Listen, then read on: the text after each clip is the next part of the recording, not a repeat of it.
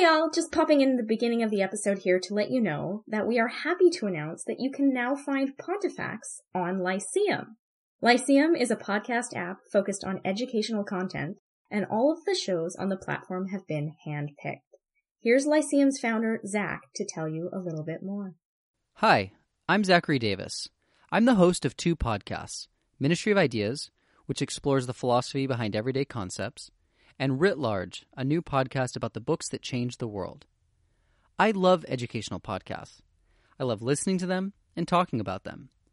I want everyone to have that chance, and so I've built a new platform called Lyceum, which makes it easy to discover great educational podcasts and have conversations about them. There are more than a million podcasts out there. We've done the hard work of sifting through them and finding only the very best education shows to listen to shows like the one you're listening to right now. So if you love learning, download Lyceum today on the App Store or Google Play, or visit us at lyceum.fm. That's L Y C E U M dot FM.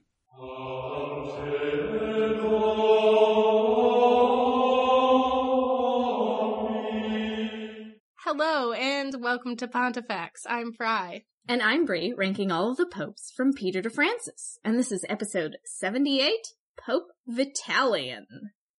What are you thinking? It's, you know, you know, I'm thinking vital Italian. Vital Italian.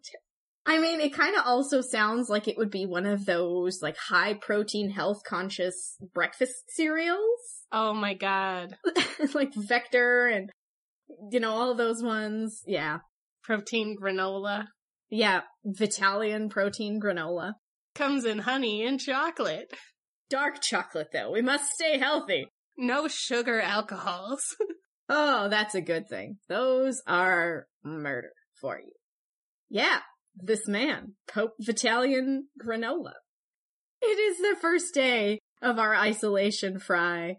Are we gonna make it? no, Monday was already terrible for me. Oh yes, you started before me. I'm now officially, this is day one for me because, you know, I am self-employed and pushed it as far as I could, but, you know. I'm on day three. You already heard my teenager yell at me. it's true. My, my dogs will continue to boof, but at least there's someone here to keep them quiet today. So isolation starts now. Hopefully these episodes don't just turn into like rampant cabin fever as we go. But, uh, yeah, we're on it. If you're listening, we are currently using our isolation to build you a backlog, so you're welcome.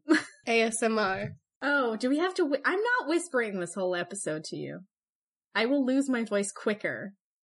You know, Vitalian was born in Segni. Oh god, it sounds terrible. No,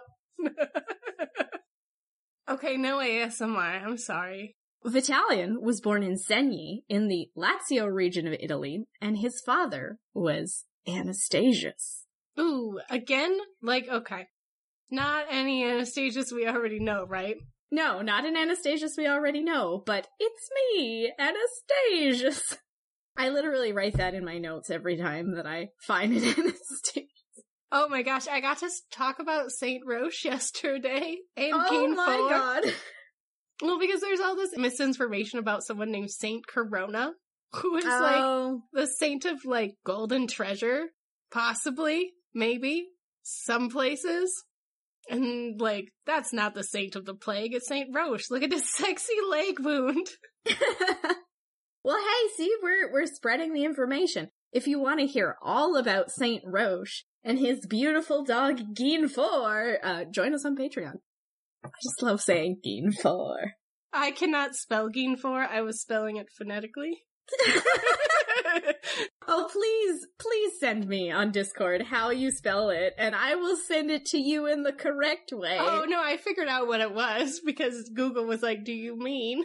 Okay, so she spelled it like gin and for as in far, where it's more like Guinefort. Yes. French. Vitalian Granola. He entered the church at some point, and by 655, he was a cardinal priest. And that is it. That is all we know about his early life because there's no sources other than literally that in the Liber Pontificalis until he's consecrated as Pope on July 30th of 657. Now, I read an article that speculated that since Eugene had died at the beginning of June and Vitalian was already consecrated by the end of July, they might not be waiting for imperial permission anymore. But this completely discounts the fact that we've already discussed, which is that confirmation was given by the Exarch in Ravenna from time to time, and that is clearly what happened here. So if you wrote that article, I'm sorry, you are incorrect. And we do have letters sent from Vitalian to the emperor, who is still Constans II, immediately after his consecration to inform him that he had been elected. So we know that this pope is not trying to skirt the system. And oddly, he also sent one to Peter, who's the patriarch of Constantinople. And this is, this is a bit of a strange choice considering the hostile relationships that we've seen recently between Constantinople and the Pope. But this is because Vitalian very much had it in mind to try and ease the tensions between the Empire and the Eastern and Western Church. He thought that if he could make any positive strides with the Emperor, perhaps then the Monothelite controversy could be broached and settled in a less threatening and less violent way than what has been happening recently. He does not want to be beaten and arrested and exiled, and he doesn't want to be threatened to be roasted. But this is not what Vitalian said in his letters outright when he wrote to the emperor. Instead, he said nothing about it. He deliberately did not make a reference to monothelitism or the type of Constans, which was interpreted by the emperor for exactly what it was. A deliberate peace offering, right? If he says nothing at all, then this is a very purposeful move. And it worked because the response that Vitalian receives from the emperor is a clear confirmation of his election, as well as a reiteration and imperial confirmation of the status of Rome as the apostolic see and the head of the universal church. So he's like, ooh, I like this Pope. He's not trying to push my buttons. He's not trying to push this monothelitism thing. I'm going to just confirm his status as a reward. And along with the letter, Vitalian also receives an elaborate gift, which is a gold and jeweled codex of the Gospels. More peace offerings. He also got a response from Peter, the Patriarch of Constantinople, Although the content of that is significantly less clear because in Peter's letter, he presents his comments as though he and the Pope are in theological agreement, but he's also not committing to saying anything about monothelitism in the same way that Vitalian's letters had evasively skirted mention of the type of Constans. So for the moment, although the Emperor and the Patriarch and the Pope do not actually agree on the major Christological crisis, they all seem content to just sort of pretend that they did and, and not say anything specific. And to cement this new tentative concord, something quite substantial happens. Do you have any guesses what they might do as a, as a gesture of goodwill? No, not at all. Pope Vitalian's name was added The diptychs. the, the diptychs! He's going to be the only pope for about 50 years that will have his name on the diptychs. I thought they got rid of the diptychs. Oh no, they just haven't put the pope on there for a long, long time. We haven't talked about the diptychs in forever. Well, the last pope to appear on the diptychs was Pope Honorius, because, you know, he was kind of about that monothelitism. All the way until the Third Council of Constantinople in 680. Vitalian will literally be the only pope on the diptychs. That's why we haven't talked about it. what are you sending me? It's a diptych! oh my gosh, they're so cute. Diptychs are adorable. I know they're not diptychs, but They're diptychs. When we went to sound education and we're at the Natural History Museum at Harvard, I found all the diptychs. there are so many diptychs in there. There's like seven. I think I took pictures of every single diptych that we found, so I'm gonna have to go through. Poor small bean. oh, and he had to carry around that heavy backpack, and he's like, my shoulders are killing me. And we're like, but the diptychs! And then we gave him hell about hating jellyfish. Mm-hmm. Good times. Honestly, when all this pandemic is over, don't you all want to join us for a conference? We're a riot. We went to the Glass Flowers place and I yelled about Yes. them having their genitals out. Yeah, in that very quiet space I was yelling about glass genitals so that we could send them to our, our friend Iris, who will love glass genitals. yes, she adored the glass genitals. She was so excited. So, I have no idea who was in the room with us. needless to say, she definitely took notice of you yelling about Flower genitals. they all just kind of stopped. Well, I guess that's true. Anyways, this tentative concord with the Pope was a, a little slice of somewhat stability for the Emperor, who had a magnitude of personal and public crises on the go. So, in 660, he'd grown increasingly paranoid that his brother Theodosius was about to usurp his position, so he had his brother assassinated, but this backfired on him in a colossal way, and Constans soon found himself so insanely unpopular in Constantinople that he had to decide to just like slip out and set up court all the way in Syracuse and Sicily to get away for a while because, you know, things were not good. But when he did, the emperor was suddenly far closer in proximity to the Lombard territory in Italy, held by Grimoald, who's the Duke of Benevento and the new king of the Lombards. They're back.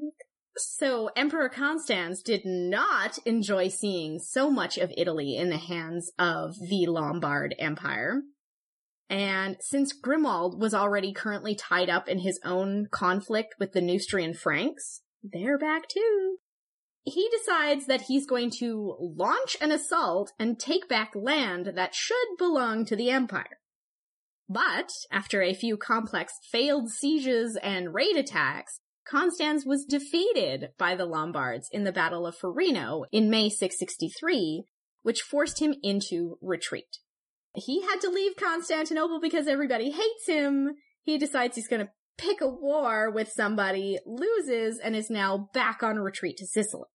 He's battered and bruised. His ego is, is failing a little bit. And so on the return to Sicily, Constans decided that he's going to come to Rome and pay his new friend slash frenemy, the Pope, a visit. Ooh. We have not had an emperor in Rome in a very long time. Now, whether the Pope was pleased or apprehensive about the emperor suddenly coming to Rome, we don't really know. But he was determined to make the most of it.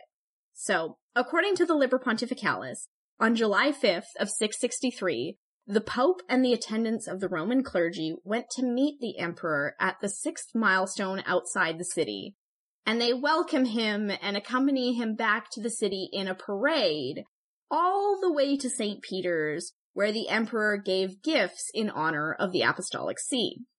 The emperor stayed in Rome for 12 days, during which time he would also bestow gifts on St. Paul's and St. Mary's, as well as other titular churches in the city.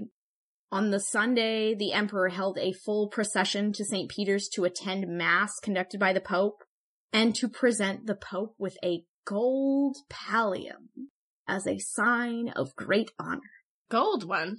A gold one. The Pope now has a gold pallium. Like, is it just gold color or is it made of gold? I know they have gold cloth. I know that's a thing. My guess would be like, because a pallium is supposed to be made out of wool, so I would imagine it was woven with like the golden thread and still had the wool. Where the wool comes from today is very, very significant and it's a very like special process. So I imagine the wool still has to be part of that. Okay, so it was kind of like a combined thing. Yeah, okay. Knitted scarf with, you know, the little multicolored bits that you love so much. I hate using those. The devil's ass hair. What?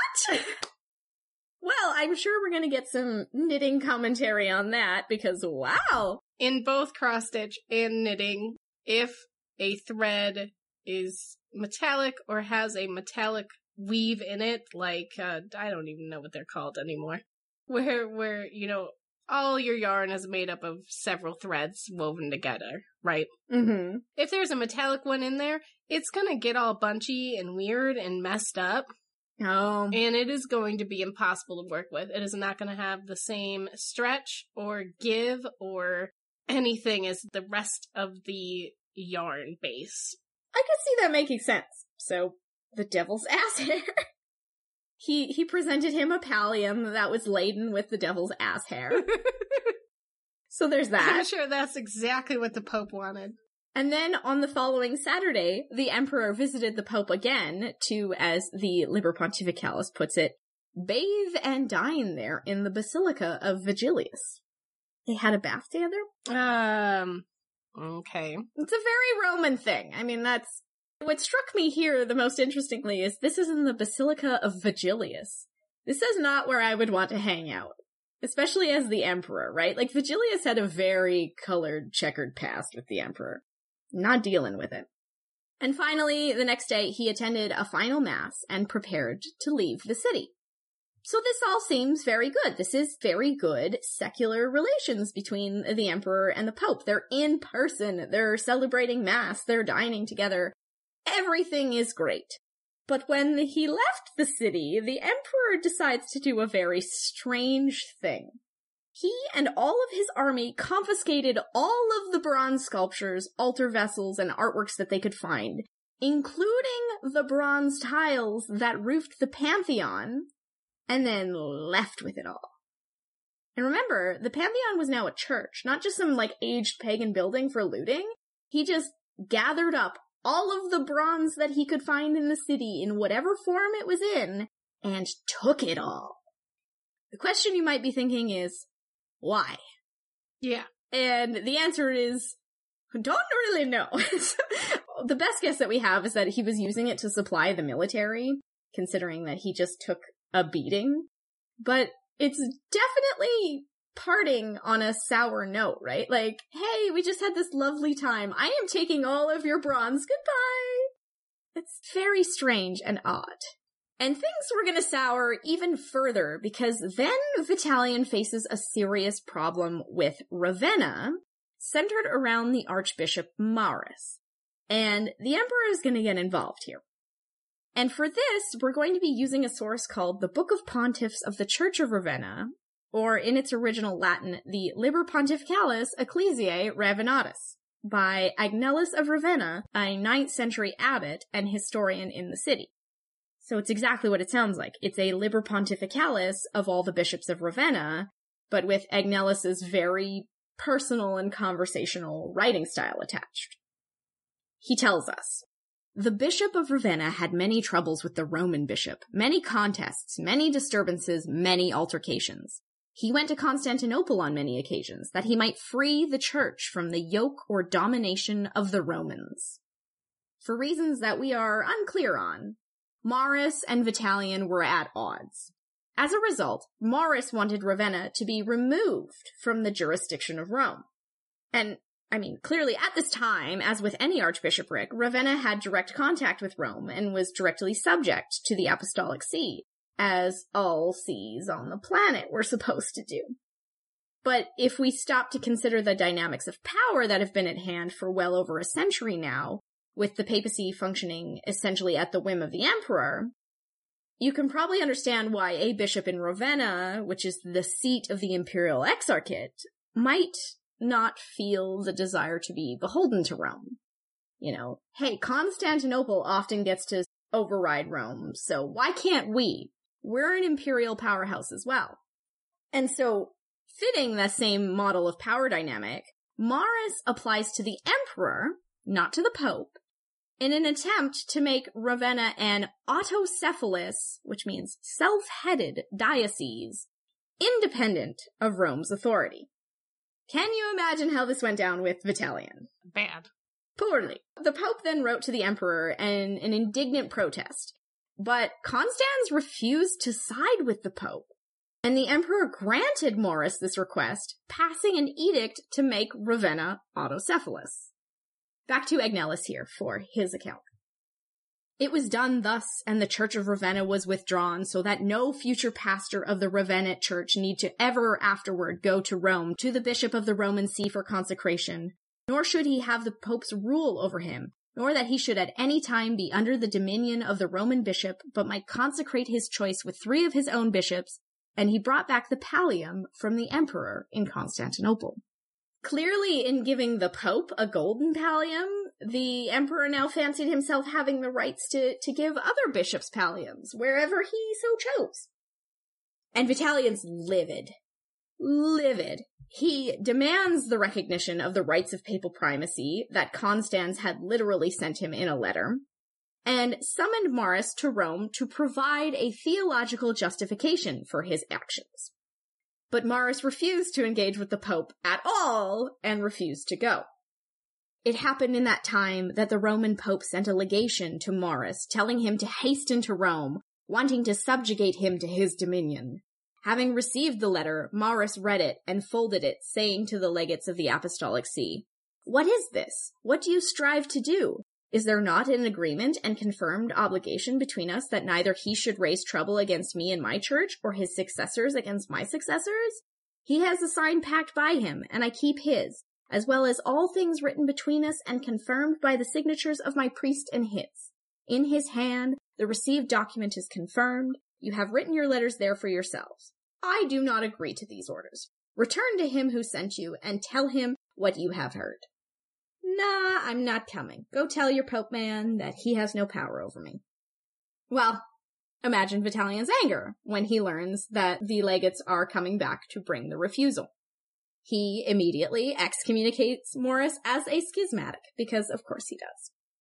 Having returned, they told the sequence of events. Then the indignant Pope ordered written a letter of obligation, wound about with the chains of anathema, and he signed it with his own hand, saying that if the Archbishop Maurus would not come to the Apostolic See, he would not have permission to sing masses, nor might any man approach him for communication, nor might any cleric cling to him, nor approach the sacrosanct altar with him, nor offer any oblation with him or for him. He's excommunicated. But Maurice continued to have none of it, and when he was informed of his excommunication status, he decides he's going to double down and excommunicate the Pope. you can't do that. You can't do that, but he sure tries. And Agnellus supports this endeavor. He says, However, Maurus was bold. He did not accept that he was bound by the chains of the Jews and cast out from the kingdom of God. The legates of the Roman see brought all these things inserted in a letter. They offered it to Bishop Maurus of the city of Ravenna. But Maurus, accepting it, read the unhappy words, and he was filled with anger, not with outward fury, but like an irrevocable rage, and he wrote a letter similarly sending restrictions of anathema so that the Pope would not have license to sing Mass, as he did not. And he ordered this to be written corresponding to the Roman letter and sent it to Rome to the said Pope. You can't fire me, I quit. Unfortunately for us, the story will not go any farther with the drama right now. The autocephalous Ravenna will continue to be a problem after the death of Vitalian and after the death of Maurus, who Agnellus says on his deathbed, like literally begged the clergy not to return to communion with Rome and to consecrate their own successor and like keep his schism going.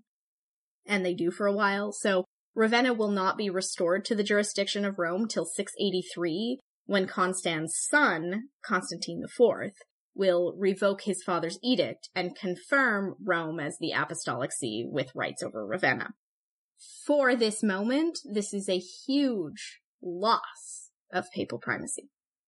Now that we've mentioned Constan's son, this is also where we're going to say goodbye to Emperor Constans II. Which is probably a good thing. When he got back to Syracuse, after he had just confiscated all of Rome's bronze, he seemed to have tried a similar thing in this city, where he just demands a hell of a lot from them this time in the form of a seriously oppressive tax. And so he gets assassinated in 668. What? The phrase knifed in the bath comes up a lot in the sources. Knifed in the bath. Knifed in the bath. The people were not happy with him and he gets knifed in the bath.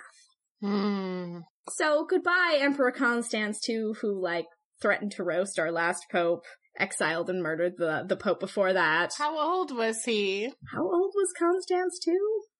He was a baby for a little bit. Yeah, he was very young when he came to the throne, and he died at the age of 37. 37? Mm-hmm. Knifed in a bath. Knifed in the bath. Pants on the ground. it's like that, that, that, uh, Homer Simpson gif with Bart where he's in the tub and Bart's gonna hit him with a chair, but it's a knife. exactly. So he's succeeded by his son, Constantine IV, who's also known as the Bearded. Does he have a beard? No, he does not have a beard. He he's called uh, Constantine for the Bearded because he's often incorrectly associated with someone else. Constantine IV the Bearded, who did not have a beard. He's still fairly young right now, and when he succeeds to the throne, Vitalian openly supports him, even against a rival supporter called Mezesius, which is just the greatest. And this boded exceptionally well for the Pope, because as it turned out, Constantine was not his father's son when it came to the Monothelite controversy, and he had no stomach to enforce the type of constans or renew conflict with the church. So Vitalian's like, great. He jumps on the change of approach and he immediately began to write to the emperor, hoping that if Constantine was not about the Monothelite cause, maybe the Pope could persuade him to take a stand for orthodoxy and reconcile the Eastern churches with the canons that had been set out by the Lateran Synod of 649 under Martin. Unfortunately for Vitalian, this didn't go unnoticed by the new patriarch of Constantinople, a man called Theodore, who's like, Oh, you're trying to slide in with the emperor about orthodoxy? I'm gonna take your names off the diptychs! Oh no. Yeah, so they're gone again. God damn it. The diptychs. they will get replaced after the Third Council of Constantinople, so he will still be the only pope with his name on it, but they were taken off again at some point before they were put back on. But Vitalian's papacy is going to continue to be a papacy of contradictory events. Because he definitely scores a win for papal primacy in one incident where he successfully exercises his primal authority over a distinctively Eastern diocese. Like in comparison to what happened with Ravenna, here he has a major win. And this happens in Crete, and it has to do with John the Bishop of Lappa. Now, John had been deposed in a synod for a uncanonical matter under the Metropolitan Paulus, and when he tried to appeal to the Pope, which he has the right to do, Paulus had imprisoned John instead. Not good. But John had managed to escape, and he headed straight to Rome to appeal to the Pope personally. And the Pope welcomes John and convened a synod to be held in December of 667 in Rome to hear out the charges. John was found to have been deposed unlawfully and was declared innocent of any charges, so he is restored to his bishopric and all the property, including all the monasteries that had been under his jurisdictions, they get returned to him. And because he was dealing with canonical irregularities, Vitalian was also made aware of two deacons in Crete who had been married after their consecration to the diaconate, so they're removed from their clerical status as well. So here he gets to go in and be like, hey, I am the Pope, I am the prime authority of the church. Restore this man, fix these two deacons, I'm getting the Church of Crete all in order. Vitalian would also be successful in his relationship with the English church, which was now holding its own synods, because it's now been proliferated enough that there is a standing historical church. So in 664, the famous Synod of Whitby was held, overseen by the King of Northumbria, Oswy, which had determined that Northumbria would defer to the tradition of Rome as the apostolic see, and confirmed the Pope as the apostolic successor of Peter. This extended to a decision to use the traditional Roman calculation for Easter rather than that incorrect Southern Irish calculation we talked about in Honorius's episode. And they decreed that the monastic tonsure would also follow the tradition of Rome as well. And I tried to look into this, and this is where I ended up going down a rabbit hole about different tonsure practices. Hairstyles? Hairstyles. Really bad hairstyles? Well, apparently they're different somehow. So I was trying very hard to look into that and try and figure out what the hell the difference between the Roman tonsure practices and the early English were. Is there a difference?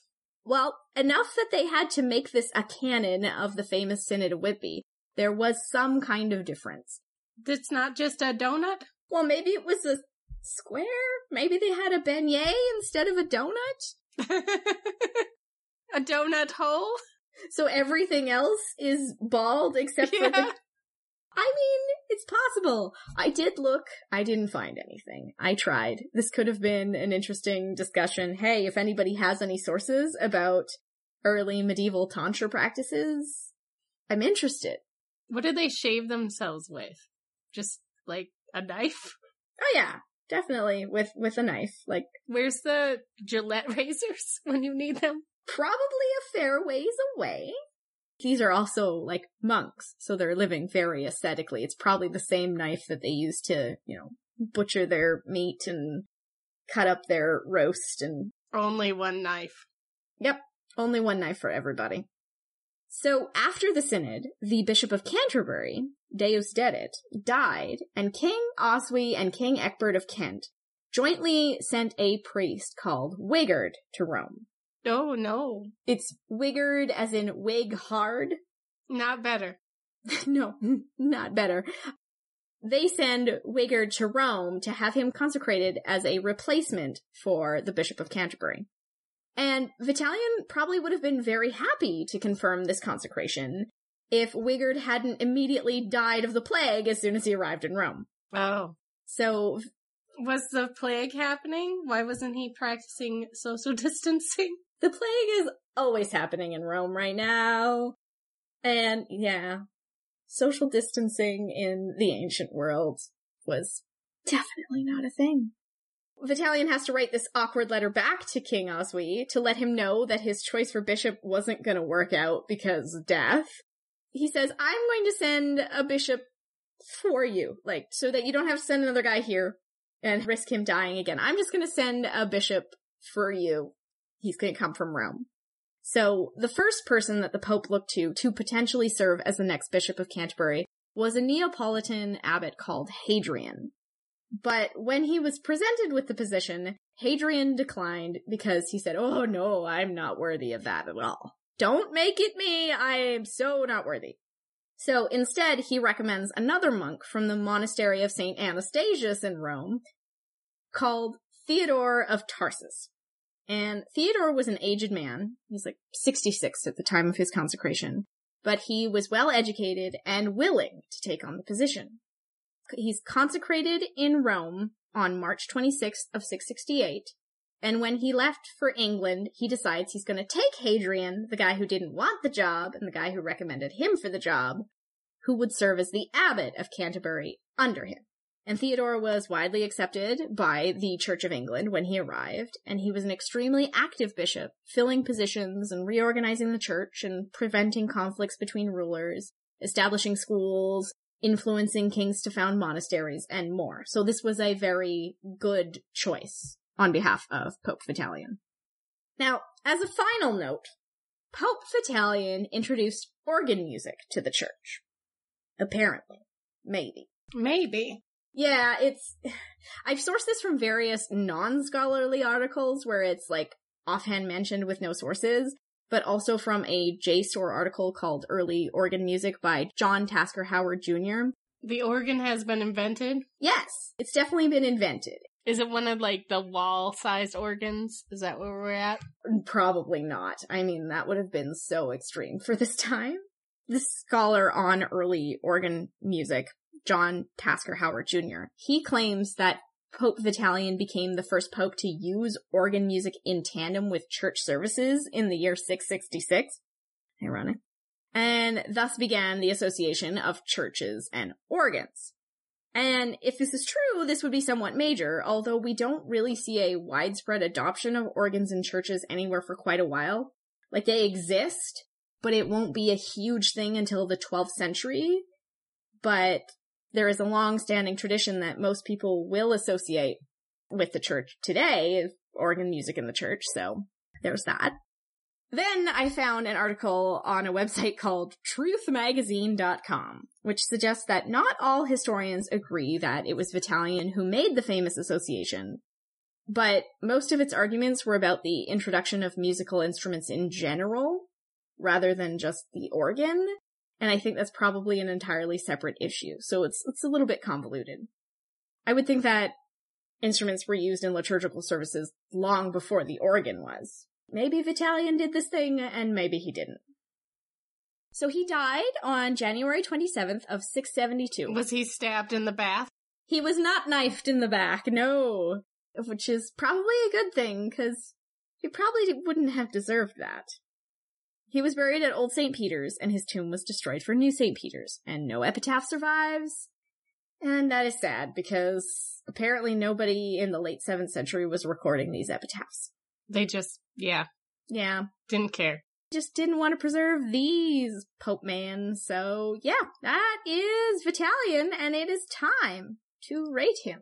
Papatum infallium. This is going to be an interesting category because we have some good things. He appointed an able bishop for Canterbury, which cemented much of the growth for the English church. Even though he wasn't involved with the Synod of Whitby, the canons are a reflection of their commitment to Rome as the head of the universal church. He exercised authority over an Eastern dominated bishopric in the Crete situation. If he did introduce the organ to liturgical services, this is definitely something. But then on the bad side, we have Ravenna becoming autocephalous. And this is a huge blow for papal primacy and power and influence, and it's it's not good. So there's some good, but there's definitely a big bad. What do you think it's worth? Um, I'm leaning towards like a three. A three? I think that's it's probably about fair. It's very generous. I'm gonna I'm gonna knock that down one again because it's you know this this Ravenna thing. It's a problem. It's basically flying in the face of papal primacy. So I'm gonna give him a two, and he'll get a five in that category. All right, that seems like a good enough score. Yeah, Fructus prohibitum. Mm, not a thing. Not a thing. Not a thing.